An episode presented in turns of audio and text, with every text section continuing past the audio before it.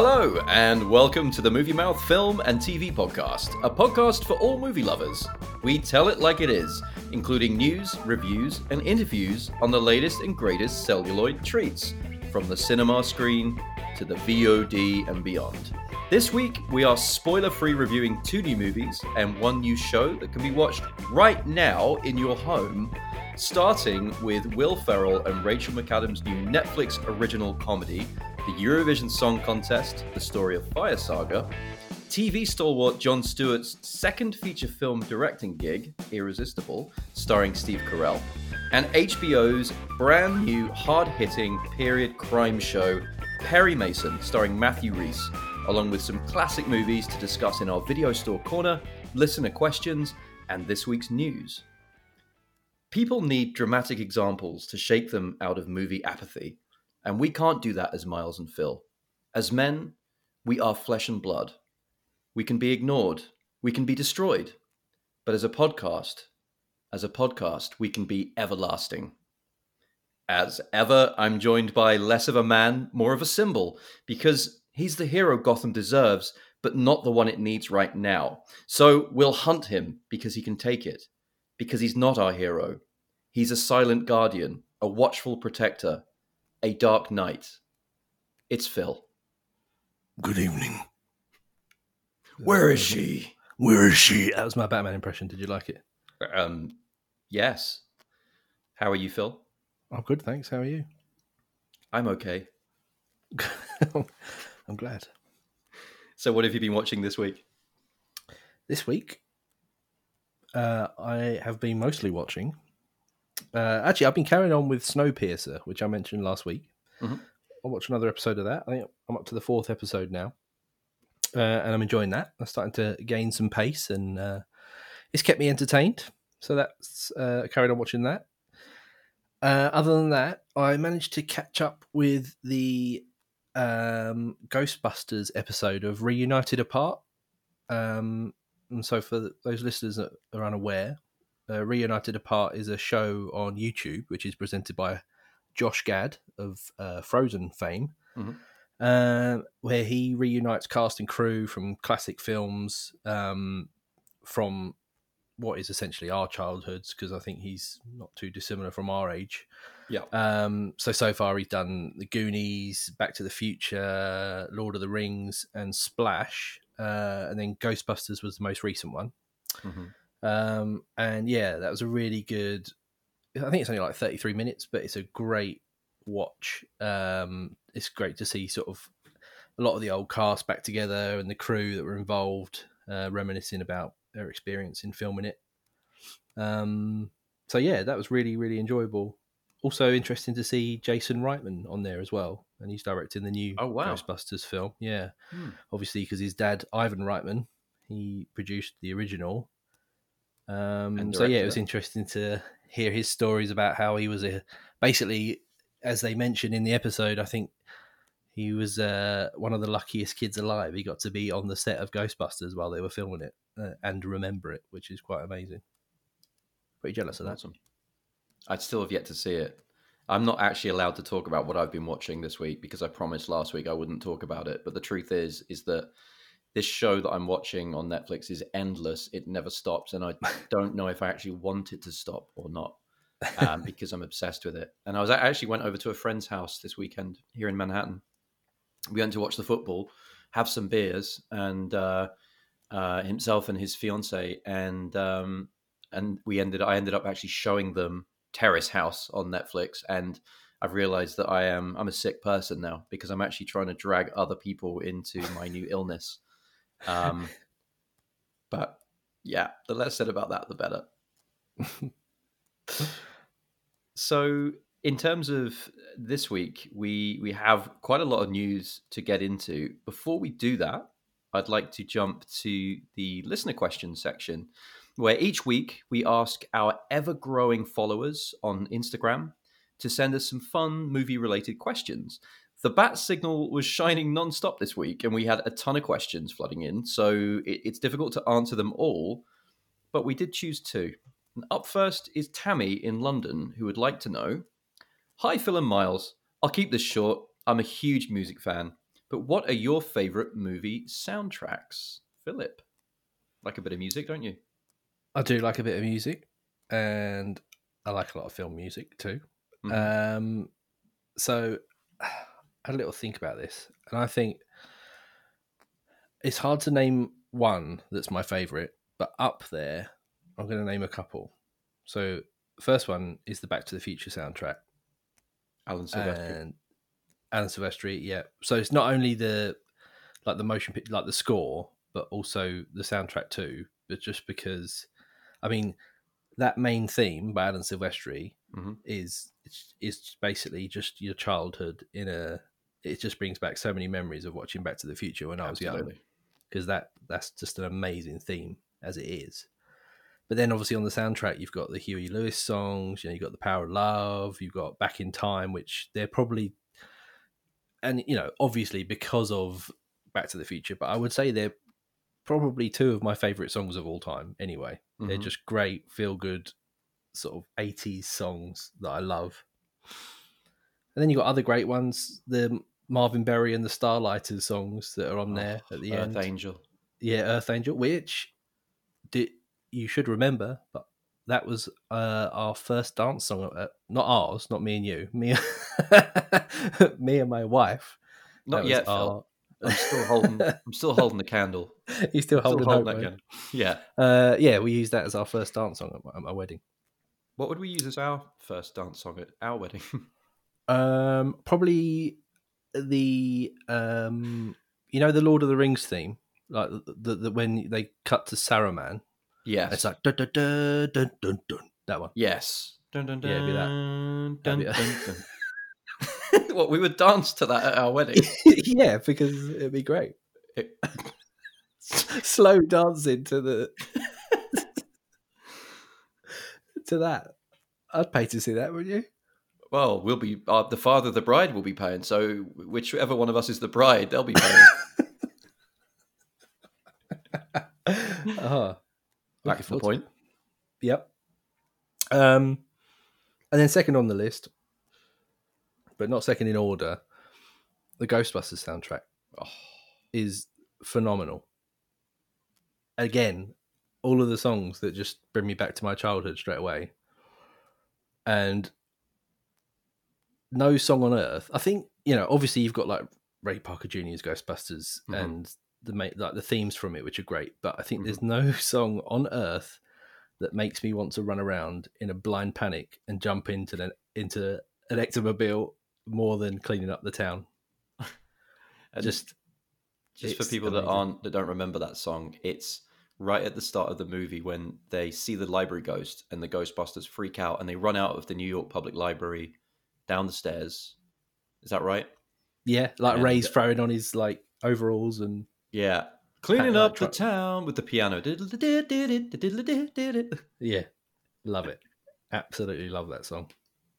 And then uh, yeah, so those two are way up there for me for sort of favorites. Mhm. But there's others I could mention, sort of composers and stuff. Hans Zimmer, massive, massively, you know, influential on loads of the films that are part of our sort of youth growing up. hmm So, but yeah, too many to name with him. He's his his CV is ridiculous. Mm. And we, we, we promised that we wouldn't mention the uh, Michael Bay movie, The Rock, this week. So, I mean, I just mentioned it. I've broken two rules already. Um, and I'm not actually going to pick that because I think it's an obvious choice. Did you have any? Yeah, I thought you would say that. Yeah, no, I, I actually actually removed it. So, What for Hans Zimmer? mm, I Um, so I, go, Go ahead. on. No, you I- go ahead. I was going to say that I, for me, I wanted to keep mine fairly brief because I could talk endlessly on this subject, and and I've actually gone, I've actually gone more for scores rather than kind of music accompaniment. Yeah. Um, so I I went I went with three scores that mean a lot to me. They I have a real like emotional connection with them. I think to the source material and also in isolation. The first one would be James Newton Howard's score for Lady in the Water, which was an oft maligned um, M Night Shyamalan movie that he wrote basically for his his young children, as a bedtime story starring Paul Giamatti and Bryce Dallas Howard as a water sprite. Um, it's not necessarily a great movie. I, I I love the visuals of the movie. I love actually the story of the movie, and it's a lot of people hate on it. But the score is absolutely incredible from start to end, and I do not fail to does not fail to give me goosebumps when I when I listen to it. Mhm. Um, my next choice would be uh, Clint Mansell, who's done a lot of work. Requiem for a Dream, a lot of people know. Um, he's done a lot of work with Darren Aronofsky, one of my favorite New York-based uh, film directors. Um, again, another Marmite movie, The Fountain, starring Hugh Jackman and Rachel Weisz. Um, again, the score for that is uh, it's it must have been a difficult one because that movie is set across three time periods: Spanish Conquistador, present day, and then future space bubble with a tree in it. And Yes. Yeah, and and somehow he creates a score that connects with all of those elements um, as per the plot of the movie, and is a stunning piece of work. Um, it's something actually that when I'm flying on aeroplanes, which I do quite a lot for my day job, um, I can put that on on the plane, and it will it will calm me down, relax me, um, and also inspire me as well in in other ways. It's incredible score. So Clint Mansell, the, the Fountain, and then final one, which is maybe more of an obvious choice, but was the uh, the, the French Spanish group M83, um, who in, in the UK are best known for providing the theme tune to um, to some reality TV shows that shall remain nameless. Um, but for me, they did the score to the Tom Cruise Joseph Kosinski movie Oblivion, and the score to that is absolutely phenomenal as well. Pulse pounding, techno rhythms, but also strings, um, and uh, definitely one that I, I absolutely love. And I just want to give a very special mention. Sorry, I'm I'm hogging the airtime here. Um, to Michael Giacchino, who is, you know, I think very much a kind of modern day, um, uh, I would say he, he- he's up there with some of the he, he could be up there with some of the greats his scores for a lot of the pixar movies like the incredibles are amazing um, but there's one particular track which is called letting go on the soundtrack to jj abrams film uh, super 8 which is Yeah. absolutely breathtaking um, as a as a kind of total score it's not one of my favorites but that piece in particular is so stirring and i actually went to his 50th birthday concert at the Royal Albert Hall in London, where J.J. Abrams came down and talked about his work, and he played his scores from all the different movies he's been part of. And it was really weird, actually. Frank Oz came out with uh, with the, with the Gonzo Muppet, and they did like a kind of fun aside. It was really bizarre. Um, Yeah. Now I'm thinking about it and saying it out loud, but pl- I saw him play the Super 8 um, piece, kind of suite from that, with Letting Go being that central part, and it uh, it brought tears to to my eyes. Did you have any others that you wanted to to add? Uh, no, I don't think so. For now, there's plenty of great film songs out there. Um, we absolutely loved. I think both of us love putting the answer to that question together. So thanks very much Yeah. for that one. definitely. Um, also, our friend at Listen to the Film podcast would like to know if you had to watch any series of either a new Game of Thrones or the upcoming Lord of the Rings TV series, what would you choose? I, ooh. Uh, well, I think I loved Game of Thrones, but I think it is run it, it ran its course. So, and I'm a massive Lord of the Rings fan, so definitely more up for seeing going back to Middle Earth Hmm. and getting into that realm of characters again. Um, so yeah, I'm definitely on the Lord of the Rings camp for that one. I I agree with you, and I think maybe if if um if I was asked this question a year ago or just over a year ago, before the the first sorry the last season of Game of Thrones aired, I probably would have said I without a doubt would have said a Game of Thrones s- series, whatever it is in whatever form, and I definitely wouldn't have said Lord of the Rings. But I agree with you. Um, there, there was actually a Game of Thrones prequel series which was actually cancelled after they cast and filmed the pilot episode Oh, due to substantially poor reviews. It was starring uh, Naomi Watts and kind of English British TV regular John Simm, um, and that was that was actually kind of cast aside. They are still working on on on potential Game of Thrones series. I think they had two or three um, that they were working on in the pipeline. Mhm. and of course, that there is the Lord of the Rings series, which is which is coming out. Um, I'm not sure if it's this year or next year now, from Spanish director J. A. Uh, Bayona, who directed The Orphanage, Okay. um, The Impossible, and the and Jurassic Park: Fallen Kingdom, and obviously he has you know form with horror and with big budget movie making, not unlike Peter Jackson when obviously he was brought in to Yeah. the original Lord of the Rings trilogy. So that could be quite interesting. It's also being billed to be the most expensive TV show in history. Um, and it's rumored that this show is going to be costing Amazon $1 billion for the first Oh, an Amazon show? Yeah. And it will be How much? 1 billion, which is a Dr. Evil like number.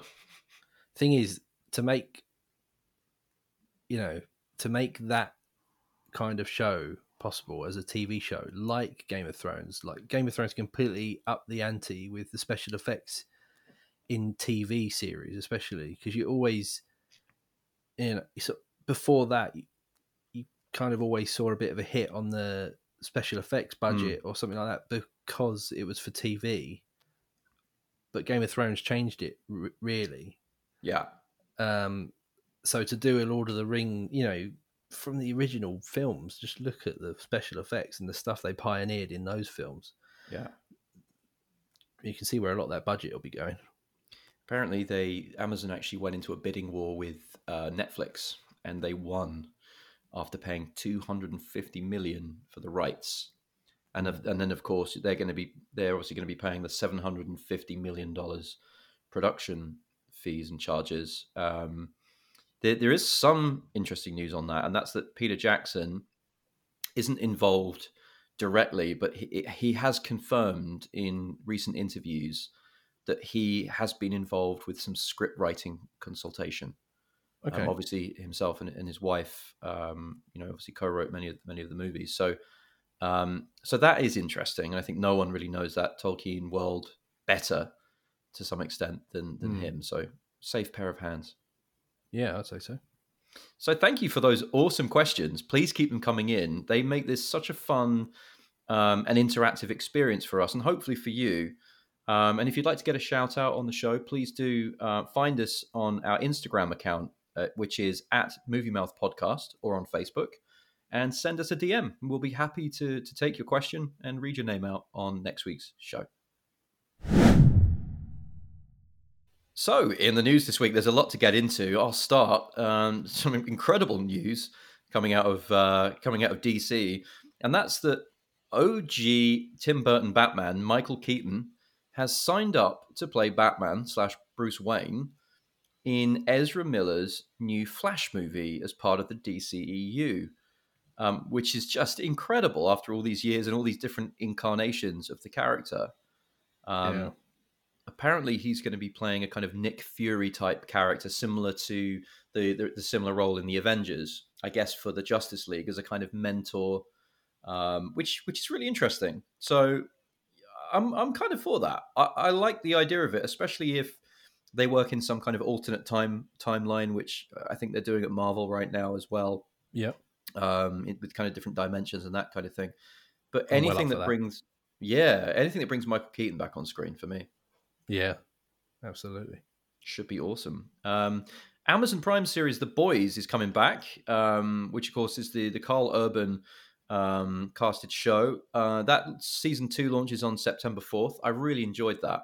We were kind of spoilt with that kind of content last year with the Umbrella Academy on Netflix and, and The Boys itself. Um, but that kind of alternate world where superheroes um, are kind of this uh, kind of dark, have this kind of dark um, bent on on protecting us, but also being extremely um, irresponsible with their superpowers. Um, I I really enjoyed some really dark stuff in that. So if anyone hasn't seen The Boys on, on Amazon Prime, I highly recommend it. It's it's balls to the wall. It's really all the way out there, but really good. I'm really looking forward to season two.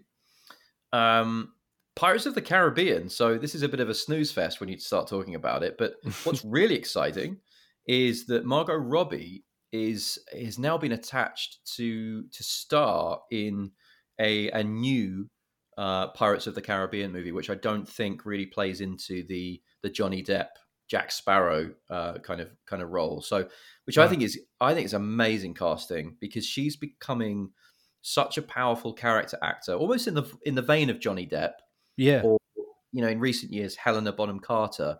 So Yeah. I think it's a really smart move. I would genuinely be excited about this. I yeah, think, me too. Yeah. yeah, really exciting. And it's What uh, would it be like number six in the Pirates It would world? be yes, it would be. It would be. So we are fit. Yeah, we're five in now. Um, the first three were interesting. Then I think the fourth one was pretty bad. The fifth one I never actually saw. To be honest, I haven't seen the last one. Mm, um, it had essentially jumped the shark, pun intended, by that point. Um, so I think some kind of reboot with Margot Robbie in the lead, who I think is just incredible, especially you know um, in in her role as Harley Quinn, which I think she's incredible in that, very watchable. In fact, this movie is actually being written by the the same uh, person who wrote the the last Birds of Prey movie, starring starring her. So Yeah. um, she's got form there. So I think that's that's really exciting. Um, uh, in some some bad news, I guess, uh, Tenet, the the the new Christopher Nolan film, um, uh, has been pushed back by an, uh, another month. Obviously, it was supposed to be out in in July. It's now been delayed until August twelfth, twenty twenty. So it is still coming. They haven't pushed it all the way back. Um, it looks like movie theaters are beginning to open, but I'm hopeful that we're going to see that one in, in August because I can't wait for it. Yeah, uh, in delay news, it's even worse news because it's even longer. Uh, well, depending on how you look about this film, but I mentioned it earlier. But Ghost Ghostbusters Afterlife has now been delayed uh, until the fifth of March next year. It was, meant to No. be, it was meant to be this summer. So, um, What did you do, Ray? what did you do? It's Yeah, I think- coronavirus. yeah, so that's a shame. But Mm, uh, from what you said on the uh, reunited apart that we mentioned earlier, it's given him time to sort of have a fresh look at it and sort of recut it and really, really make it how he wants. So maybe it's a good thing. that's exciting. Um, another bit of news I have: I saw an interesting article about Christopher Nolan films being played in the Fortnite video game this week to keep people entertained during Okay. uh, the coronavirus. So yeah, within that game, there's I don't play it, but there's screens on a hill on there, and they've been. I think it varied across countries. So America got um, America got Inception and The Dark Knight, I think, Mhm. at different times, and the UK got uh, The Prestige. Wow. Um, and yeah, so you could basically chill out, uh, and it was using the uh, big screen technology in which, if you if anyone's into VR, they might know what big screen is. It's an app where you can basically go into a virtual cinema, and you can. I think they've got a deal with Paramount, so you can buy tickets to shows in there and watch films in VR in a really Mhm. great sort of VR cinema setting Mhm. um, on a massive screen.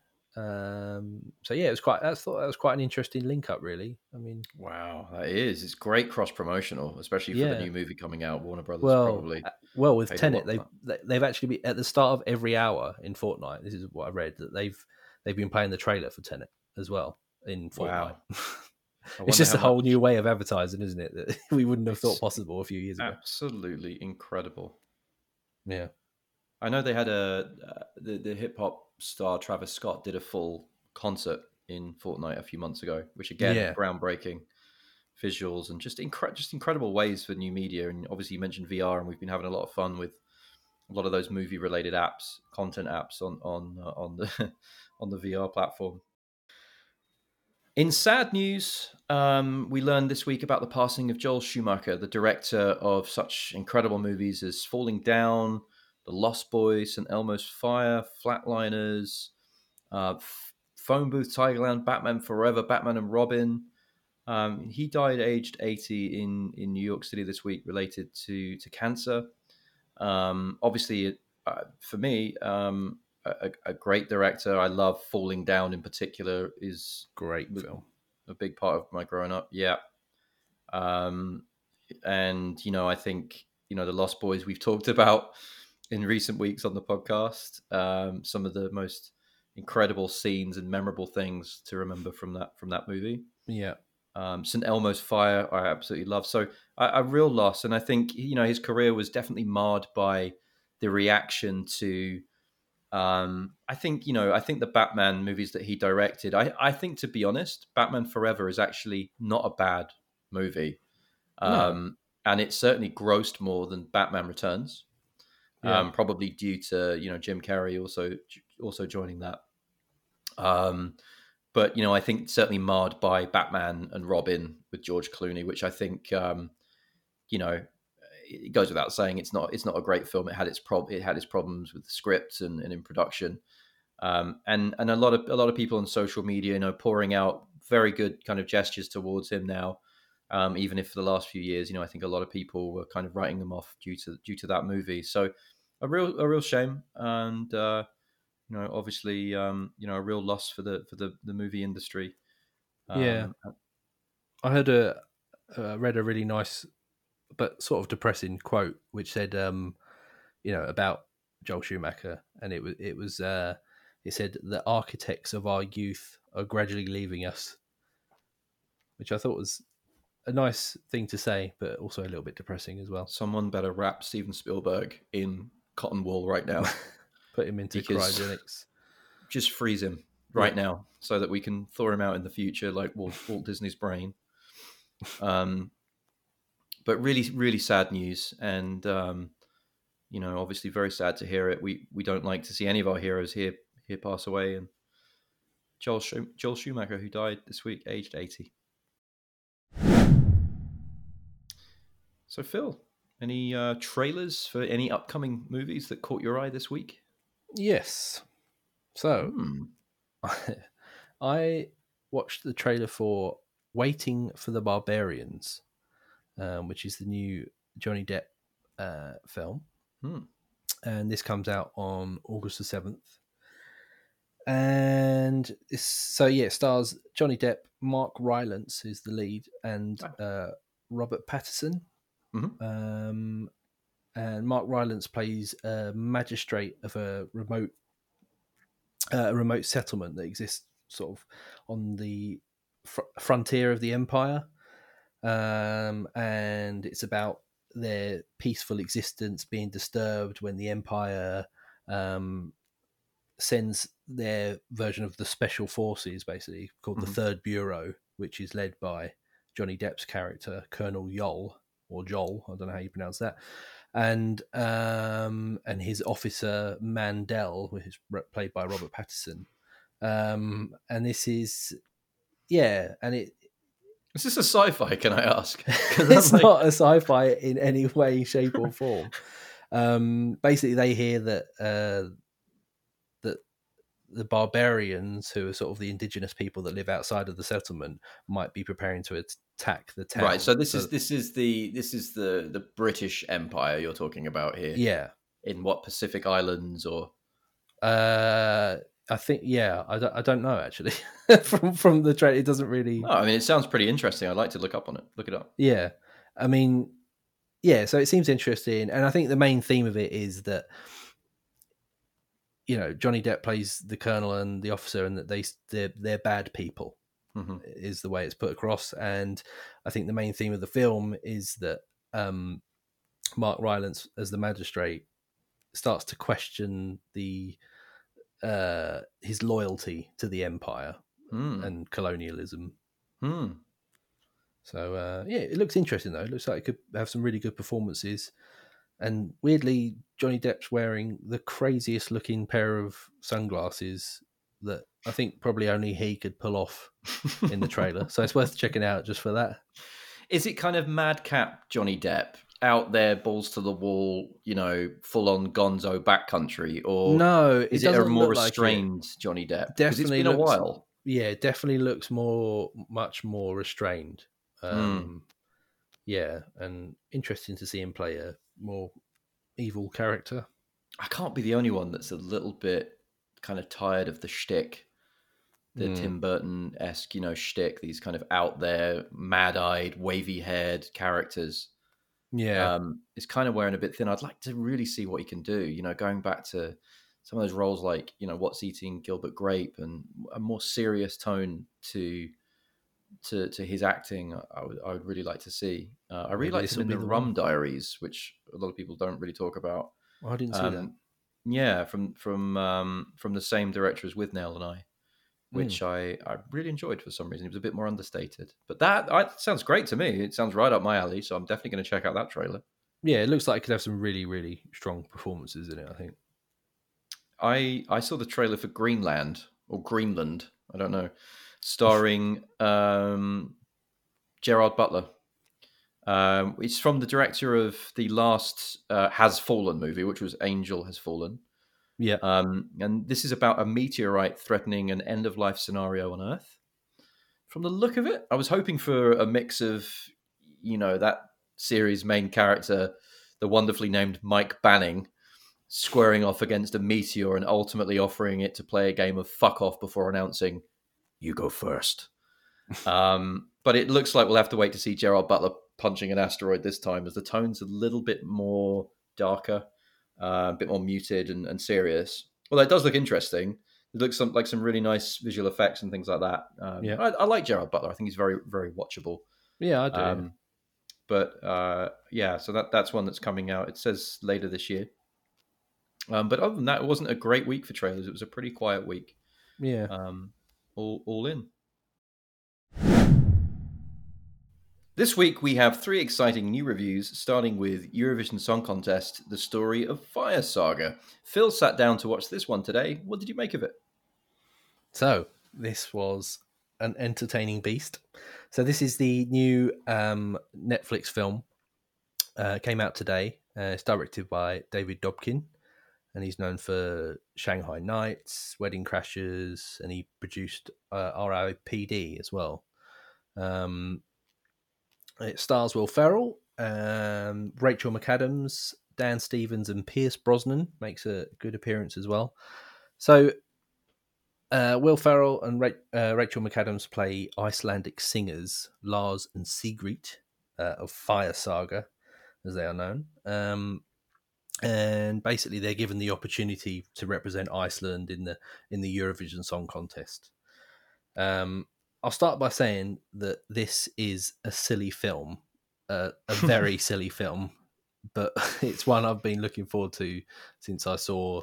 Um, I think I mentioned it a few weeks ago actually when uh, they released the music video that accompanies the film as a sort of trailer and teaser for the film. And as soon as I saw that, I wanted to see it. Um, so, yeah, it, but it is silly. So, I, I mean, I know, I know Eurovision can be a bit marmite for some people. You know, you're either going to love it or hate it. Um, I've personally, I've always genuinely looked forward to it, and it's not it's not because I like the endless Euro pop music. It's terrible, but it's because I find it such a fascinatingly bizarre spectacle to watch. I think we should just just pause for a second, just to maybe bring into some of our listeners who aren't from Europe, um, especially here in in the US. You'll have no idea what Eurovision is. So Eurovision is an annual song contest where countries compete with a chosen song within Europe and actually further afield. Now we have Australia and Israel a part of it, and uh, every country submits a song with a it's a brand new written song um, with an artist, and everybody competes. It's not like the X Factor. It's not you know judging people singing. Um, it's basically you know which song really captures the the spirit of of uh, the festival of Eurovision that year, and then the countries actually f- have a phone based vote where everyone calls in and you vote, and then the winner is picked from all of those different countries. It's super camp um, over the top, brash, super Euro with crazy costumes and pyrotechnics and um, all kinds of different dance moves. Uh, but it's a lot of fun, and ev- everyone in Europe kind of pretends to hate it a little bit, but secretly everyone kind of loves it. yeah, they'll definitely watch it if they're on. I think I think if you're if you're a Eurovision fan, um, you're probably going to love it. It's the songs are hilarious and very Eurovision esque, and it's quite fun. I thought it was quite fun to see Eurovision itself as you know the brand um, laughing at itself basically and sort of taking taking the piss out of itself because they know the kind of audience that they get and the reputation that the competition's got. So yeah, I thought that was quite good. Um, with regards to performances, uh, so with Will Ferrell, I'm a, I'm a big fan of Will Ferrell. I think he's honestly one of the best comic actors around for the last few years. I love him. I think he's brilliant. He's had a lot of hit and misses.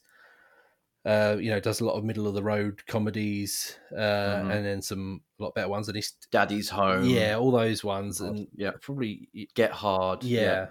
Um, and then the you know he does some serious stuff as well. Um, and I think with his performance, there's it's generally really good. Um, uh, I think there's a few hits and misses with lines and jokes, not just from him, from a lot of people, but it suits the role really well, and he does it. He does a pretty convincing job. Um, Rachel McAdams, who plays his um, singing partner, um, she's great in it as well. She's Not not his sister. not his sister. they don't think. Um, she's really good in it. I think she had a really strong performance. Um, but I think what I found annoying is that her whole subplot revolves around her her sort of longing for Lars, Will Ferrell's character, and hoping that one day they'll get together. Whereas, actually, he's a bit of a dick to her, especially. so, like, why bother? Like, I thought it was just a bit of a. Hmm, I don't know. It's a bit of an odd subplot, really. Um, Yeah. Pierce Brosnan playing Lars's dad. I think he was a really welcome addition to the film. he was great in And it. what a beard. His, his beard should have been giving a guest starring billing on the credits. I mean, I'm not going to, but I hope I look that good when I'm when I'm his age. I wish I looked that good at my age. yeah, actually, that's yeah, that's probably a better way to put it. Um, I did find his Icelandic accent more off-putting than anyone else's in it, though, because he just sounded Welsh. Lars, you've really disappointed me. yeah, it's he, Don't go to the Eurovision Song Contest, Lars. That's exactly what he sounded like. Yeah, it was a bit um yeah, but other than that, he was great in it. Um I think my perf- my favorite performance though in terms of both acting and the on-stage song that he performs um one I'll probably say steals the show is by Dan Stevens and he plays the uh Mhm. completely over the top but oddly very believable in the world of Eurovision uh, Russian entrant of Alexander Lemtov, and his song performance is just hilarious. I think it's one of the best things in the film. He's having a lot of fun. huh? Yeah, definitely. Um, and then the last performance I have to give an honourable mention to is the uh, unnecessarily angry local in the village in Iceland that literally shouts every line he's got, and I love him. I won't spoil it by saying what he play, what he what he uh, what he shouts, but Something to do with Yaya Ding Dong, I believe. yeah. Um. So then, with regards to the run time, I think it, it was just over two hours. This film, and I think it was it dragged a little bit. I think it went on, Hmm. you know, a little bit longer than it should have done, Mhm. and you sort of find yourself with the towards the last bit. It's the will he Start won't third he, act. yeah. It's The the, will he won't he or will Yeah. she won't she moments, and they're a Yeah. bit too Yeah. drawn out. You sort of just want it to get back to um, just more of the Eurovision stuff. You want to hear more of the the terrible but awesome songs, uh, and it it actually turns to be more much more of like a serious emotional sort of end, doesn't it? To to it, but um, yeah. So I think it's a little bit long, but overall, I think it was uh, it's a much needed laugh um, with the current state of the world, and I think it should keep Eurovision fans happy, considering the contest being cancelled this year. Um, It definitely it was more of a love letter, I thought, than mocking it. Do you know what I mean? yeah, yeah, absolutely. I felt like I felt like it was more done with love than ripping it apart. yeah. Oh no, I'd say so. But in a way that wasn't like saccharine or, you know, No, no, it was. I thought it was Which great. I thought it was exactly what is needed. So I'd say, in summary, yeah. to true Eurovision form, it's maybe not a nil point, but certainly not a douze point either. but I recommend it. I I also recommend it and I, I loved it as well. Um especially as you say, a lot of fun they were having with their Icelandic accents, um, which could be offensive to Icelanders. It could not. I don't know. Um, but the pronunciation of Seaman and Garfunkel in particular had me rolling on the floor Yeah. in tears. Um, but also, also that was really interesting is that they that Will Fer- Ferrell was actually singing in this. Yeah, he was. Yeah. So he actually performed that.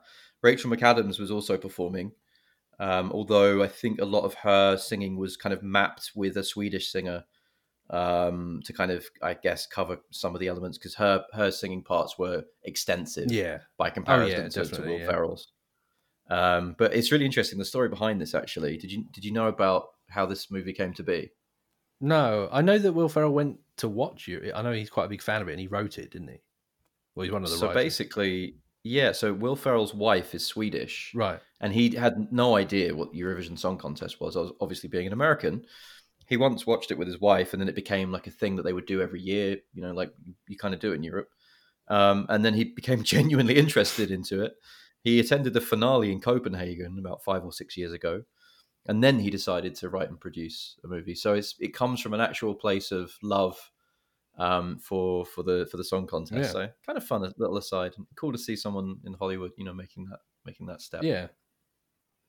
Yeah, definitely. So a recommendation then. Absolutely. Yeah. Very exciting.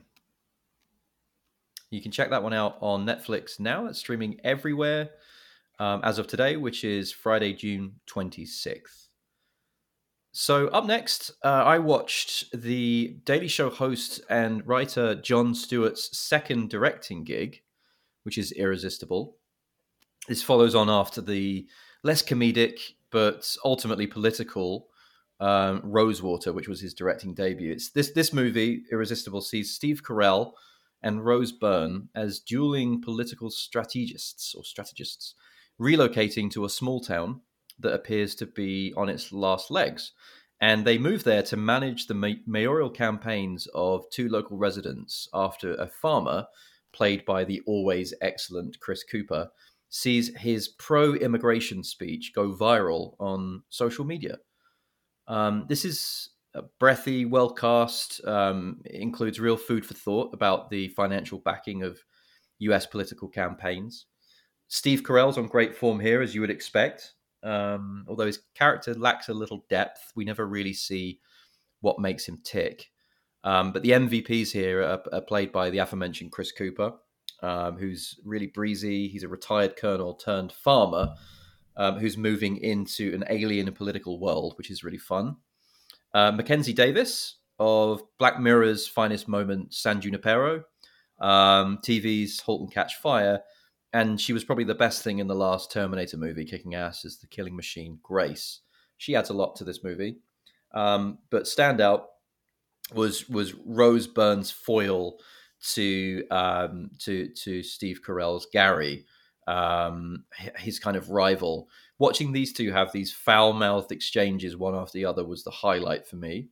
Um, and it left me wanting to see more of that in in the movie rather than the finished product that we had on display. Yeah. It kind of seemed like it was from another movie, but she was incredible in this, and the, those scenes were, were so much fun. Um, some fun moments in this as well, such as a, a fake credit roll, um, and also with Hollywood's history of um, older actors being paired up in romantic relationships with substantially younger female actors. There was a, a- an old man, young um, uh, woman romance that was looking ill advised, but it was really smartly kind of rescued in a way that I, I haven't seen before. Um, almost highlighting Hollywood's role in toxic masculinity and male chauvinism. Um, so this is not a laugh out loud comedy by any stretch. I didn't find this as preachy though, and sometimes politically charged movies can be a little over the top and preachy.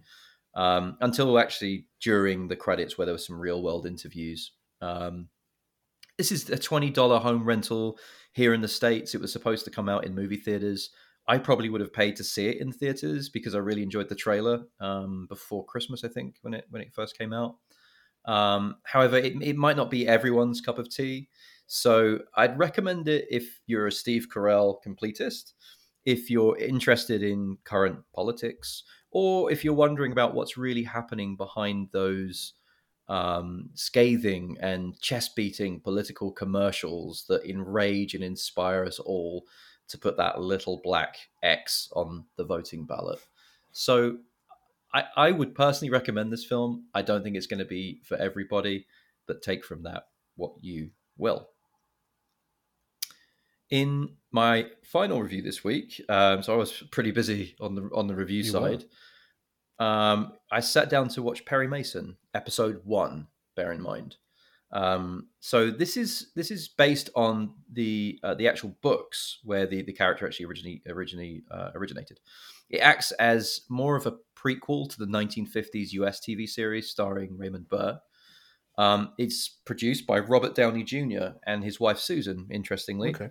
Um, and has so far debuted to the largest HBO opening for a new show since the excellent Sharp Objects in 2018 Oh, okay. which is, by the way, Sharp Objects. If you haven't seen it, or anyone out there that hasn't seen that, you need to watch that immediately. It's incredible.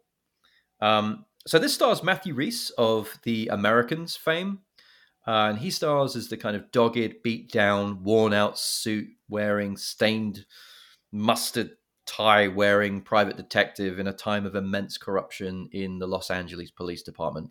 Post World War One, pre World War Two, he's hired to investigate the cases that the police can't be trusted with, or, as in the rather comical opening scene, a blackmail plot to capture illicit pictures of a silent movie era oaf.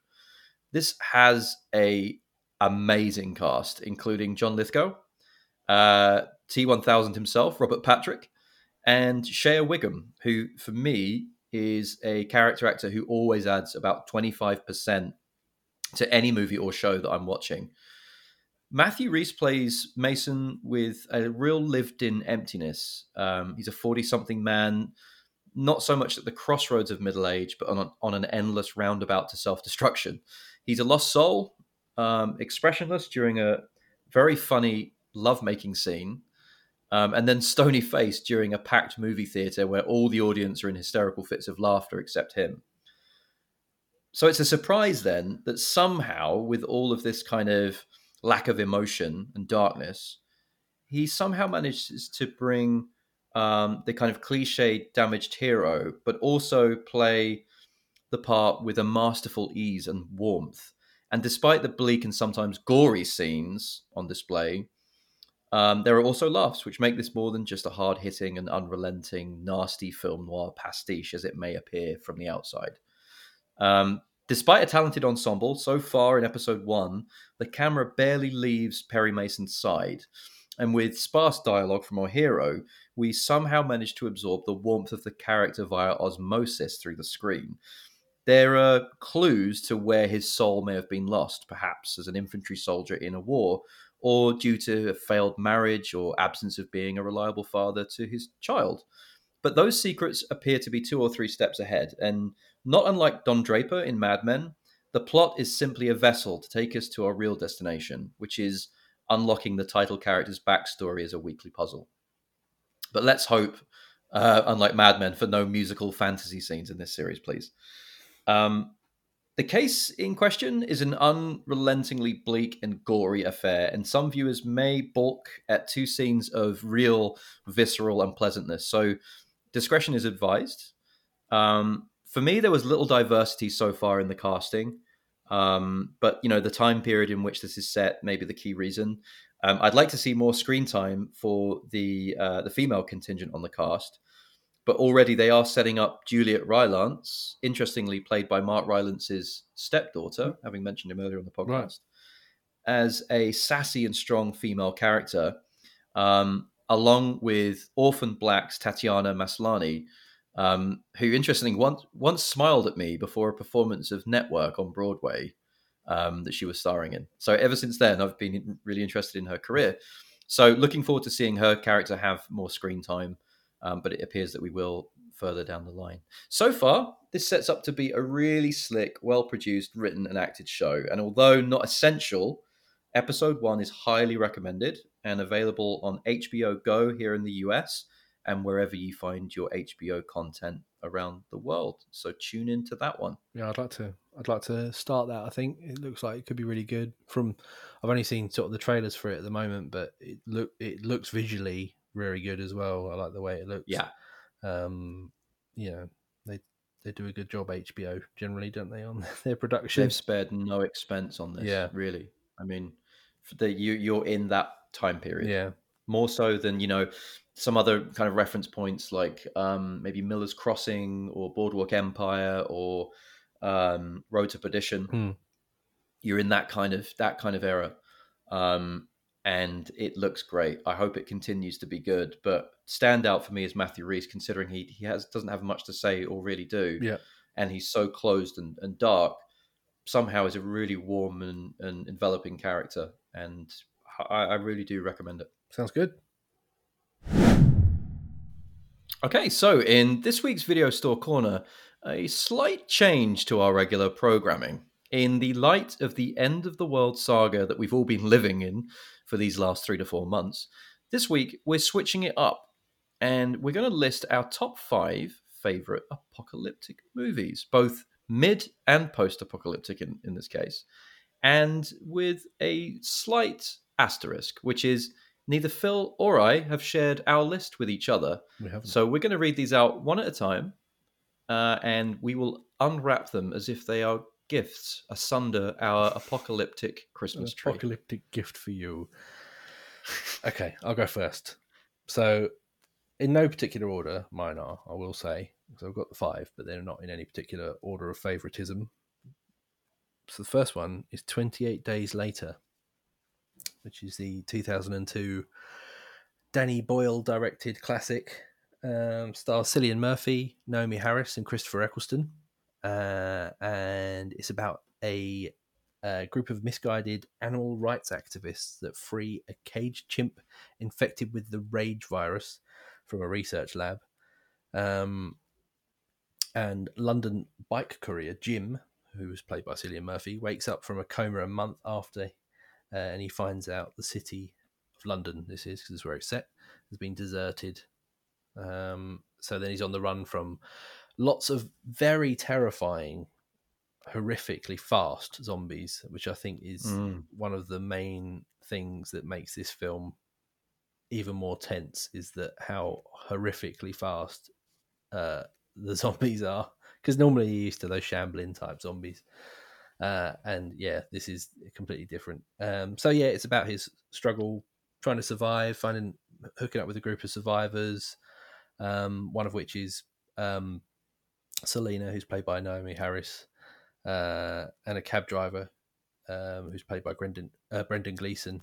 Um, and yeah, it's just a great film, and I think it's especially in the scenes that are in it that they managed to get. And I think either they, I think it was a mixture. They might have filmed very very early in the morning, and but also got parts of the city of London shut down, and they managed to get some absolutely amazing and really eerie shots of deserted London, just areas that you are so used to seeing, packed with people and traffic, and so yeah, that was a real standout point for that one for me.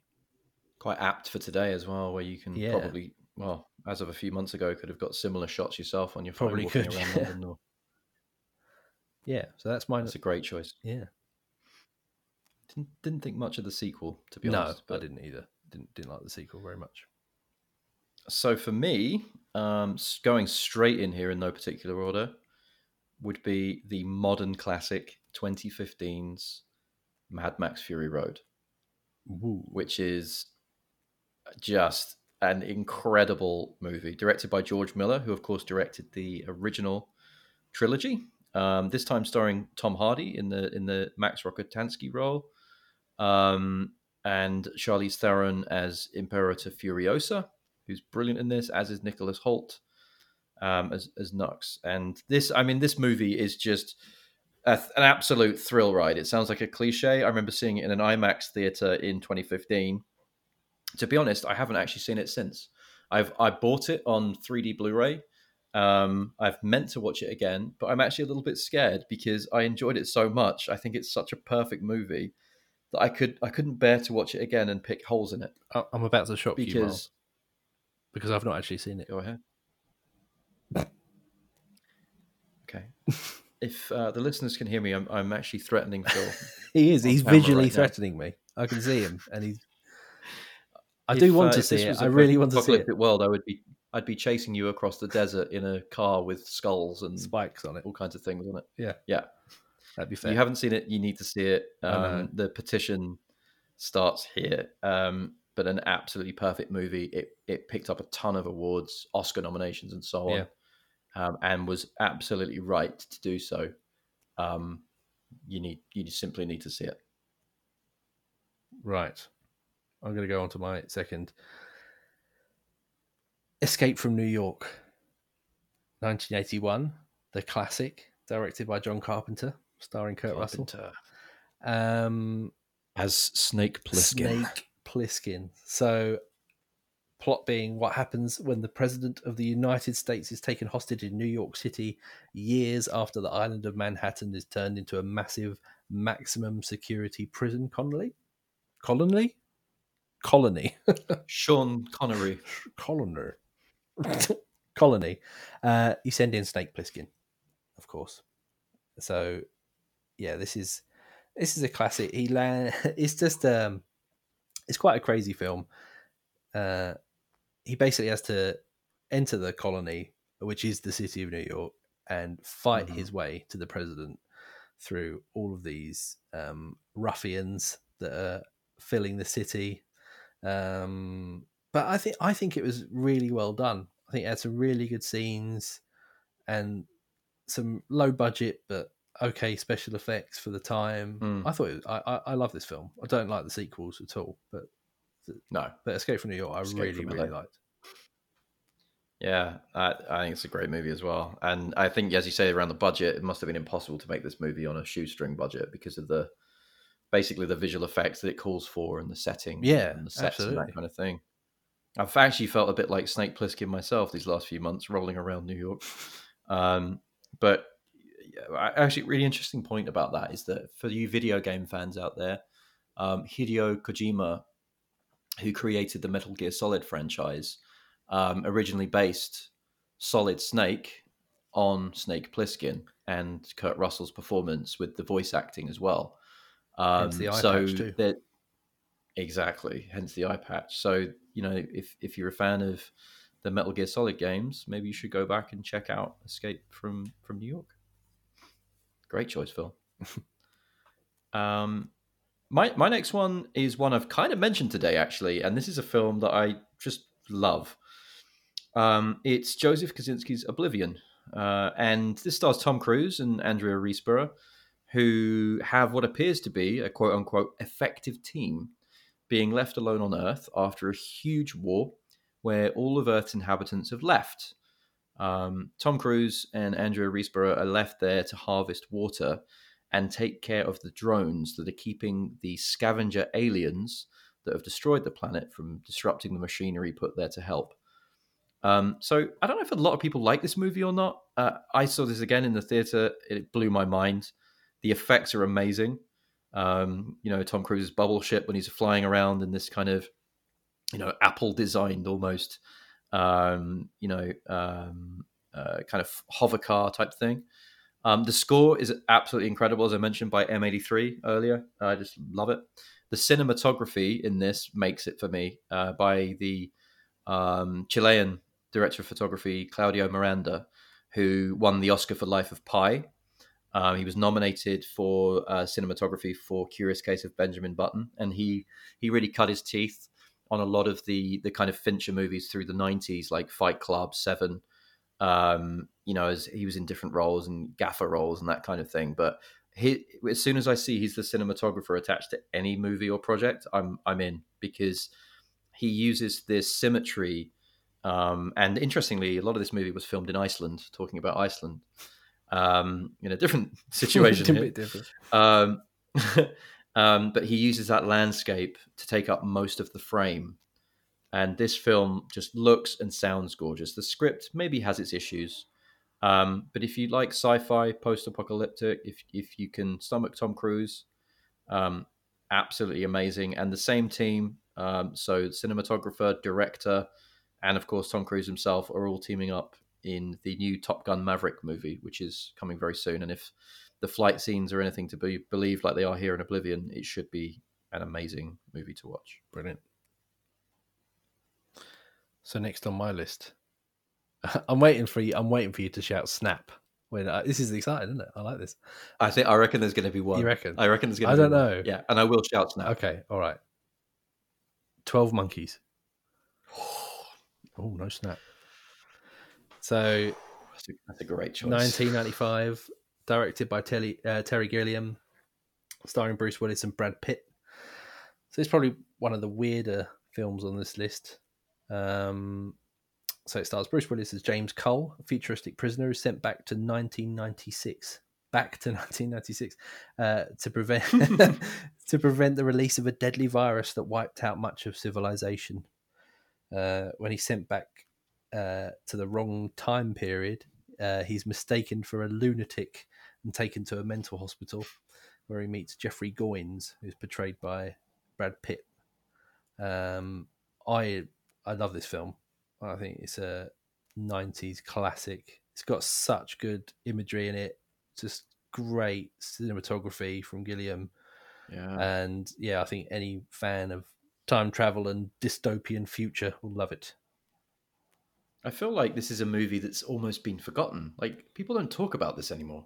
Yeah, It was huge in the nineties. I remember massive, when it came out. Yeah, yeah it was. Uh, but I, I love it. I still I've seen I saw it quite recently actually. They were showing it on TV, and I I, was, I, I watched it. Loved it. This might surprise you, but considering my my memories of the Lost Boys, um, which we discussed on a previous podcast, the only thing that that, that reminds me of that movie, in this case, it's it's Brad Pitt get no, actually, sorry, it's Bruce Willis getting hosed down and scrubbed butt naked. yeah, he does. That's the only scene I remember about this movie. That's the only thing. really?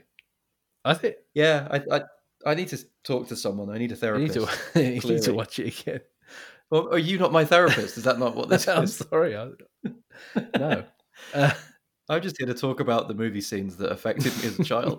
It explains so much to me Willis's now. butt. Um, be scrubbed. I th- I thought Oh, Brad yeah. Pitt was great in it because he plays that just crazy lunatic guy, and he's doing the whole like Yeah. rolling eyes, like tapping his head all the time, and he does it really well. He's great. Fucking excellent choice.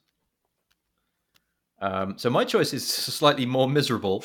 Um, it's John Hillcoat's The Road, which is based on the book of the same name, starring Viggo Mortensen and a young Kodi Smit-McPhee as a father and son who are wandering through the uh, post-apocalyptic American wasteland to reach the sea.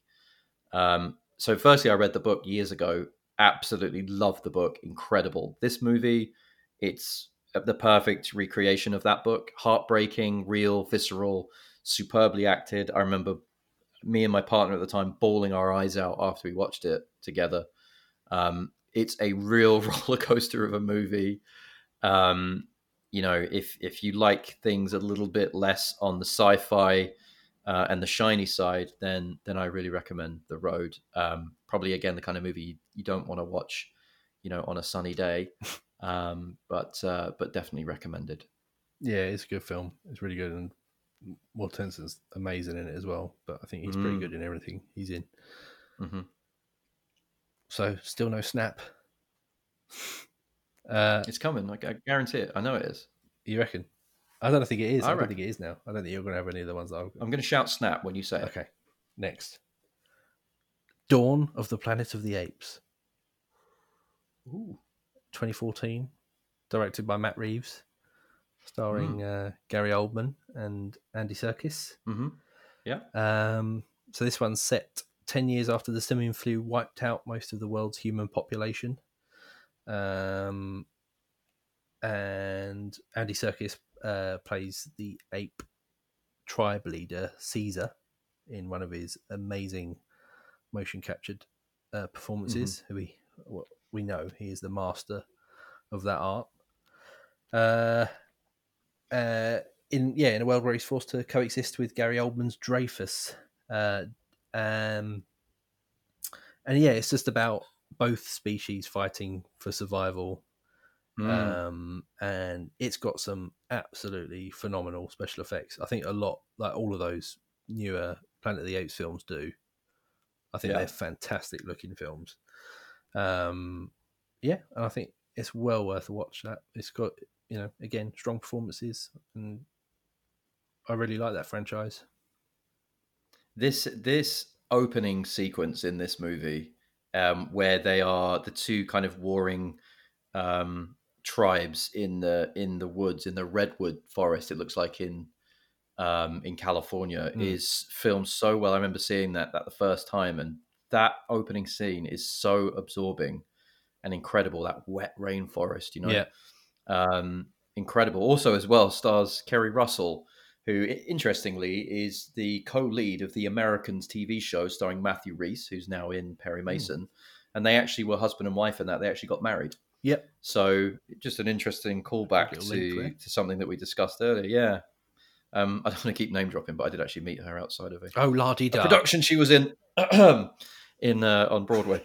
Um, but no, e- an excellent, excellent choice. Um, that surprises me actually. I didn't think I didn't know you you like that film. Oh, I love much, those, yeah. What a great choice. Come on, we've got one left each, have we? So, well, I know, I know this isn't going to be a snap. Yeah. I, I've I've got two. I've got two. You've got oh one. yeah. Uh, So I know this isn't going to be a snap yeah. You okay? because I know you haven't seen it, and our listeners are going to be appalled. Oh god, I'm gonna be. They might as well. This is the highest grossing movie of all time. Avengers Endgame. So, post apocalyptic, you're probably thinking, someone that hasn't seen it, how? No spoilers, please. I've, Um, somehow managed to not have this spoiled. Even though, I'm sorry, listeners. I'm not going I'm not going to give it. you spoilers. I'm not going to give you spoilers, but what's funny is is that I've seen this. Pretty much everyone that's listening to this has Yeah. seen it, and you I think haven't. the whole world, so when I say these, apart from me, has seen this film. Yeah, well, this is why it's the highest grossing movie. Everyone apart from you has seen Yeah. it. Um, so I'm going to say things that don't spoil it, but will hopefully lead a little breadcrumb trail to you. And everyone at home, the petition starts now to get Phil to watch this movie and Avengers Infinity War, which he also hasn't seen. So, how can I sum up Avengers Endgame? Wow. Um, I saw this three times in theaters. It has blown my mind every time I've seen it the body count from Infinity War, the five years later, the opening scene to Portals to I Love You 3000. Mm, I'm not crying, you're crying. You need to see this movie and you need to see Avengers Infinity War, and we need to get this on uh, an episode of the podcast where we actually talk about it because this movie fucking blew me away from start to finish. Yeah, It's for me, it's a perfect. we definitely need to do that. movie. As if we got any listeners left after I've just admitted I've what, not watched the. T- to be honest, I'm thinking about leaving the podcast as well. Don't because it'll just be me left, just watching films about Eurovision and talking about films I've not seen. well, we talked we talked about Alan Silvestri earlier with the Back to the Future score. He does the score here. Mm. The work he does here is incredible. Right. Is incredible. How this didn't win an Oscar, I don't know. But the the work here is absolutely amazing. And I when I saw this in the theater, there was a moment in there where I saw people physically levitate above the seats and scream with sheer joy, with tears of joy. Um, all of your fantasies come alive. I'm not a huge comic book fan or nerd. Mm. I've always loved graphic novels and dipping in and out of them. Um, but where this takes things is just next level filmmaking and absolutely incredible. And you know, it is post apocalyptic. I can't recommend it enough. I shall watch it. I promise. Are we going to get a snap? You're not. You could, I don't think you'll think. I don't think you'll think this is on. This should be on the list. Dredd. Not, not, not the shit. 1992 slice Stallone. You're talking about Dredd 3D Yeah, with Karl. Karl Urban. Urban. Yeah, 2012, directed by Pete Travis. So yeah, it's not the 1992 one, which was awful. And I actually, I don't know why, but I gave that another chance chance recently, the '92 one, and I, it doesn't need it. It's terrible. With Rob Schneider and Sylvester Stallone. It's so terrible, and I love Stallone, but that should not have been made. um, so yeah, this is the 2012 adaptation starring Karl Urban. So uh, he's the lawman bringing justice in the post-apocalyptic landscape of the collapsing mega city one oh yeah. which i just love the name of that um and yeah this is adapted from the judge dredd comics the classic comics Mhm. uh, and paints a picture of a future where police have the power to play judge, jury, and executioner. Um, and I've, I've always loved that about the Dredd. I think it's such an interesting idea. I've read, I think it's only like one of the books I've read, but I just really like the premise of the the Dredd sort of universe and Mega City One and everything. Um, Mm. yeah, and this also has uh, Lena Head- Headey in it. Uh, Mhm. Headey, I'm not Cersei. Cersei Lannister, um, and Mhm. she plays a, a drug lord, Ma-Ma, which is pretty bad character name, I think. um, yeah, and it's just uh, it's really violent, but it's it's great. I think it's a great film. I remember seeing it in 3D. I think it's one of the first films Mm. that you know. I know it's died a bit of a death. Uh, I didn't see it at the cinema, but I saw it on 3D Blu-ray. yeah. Uh, so I know, yeah, I know home 3D stuff sort of died a bit of a death, really, but it looked great, and it's just got some really cool action sequences in it, and a load of the slow motion stuff, you know. But I, I loved it. I thought it was a great Mm. film. That's the drug, isn't it? They take yeah, they take the drug and it makes everything go slow down. motion, and the bullets go. Yeah, Yeah. it's all bullet time and everything. But it's really stylish. It's a really stylish. Soundtrack as well. Holy Yeah. hell, that soundtrack is amazing. Yeah. It's like being punched in the face and kicked in the ass right. at the same And time. Karl Urban's awesome in it as well. Plays the grumpy Dredd very well. No, he really does. I know he was petitioning for a sequel as well, but I don't think, unfortunately, it made that much money. But yeah, it's, I was looking at that last year because everyone movie. wants it. Everyone wants it, Hmm. but you know maybe it shouldn't happen. It's whether people actually pay for it. That's the Yeah. problem these days, sadly. Well, I think much like you, I'm not sure whether this is post-apocalyptic. I, I think it is because there are scenes of the apocalypse and there is a post-apocalyptic climax. So, Independence Day, everything about it. yeah, Um, Welcome to Earth, whooping ET's ass, President Thomas J. Whitmore's speech. we will not go quietly into the night.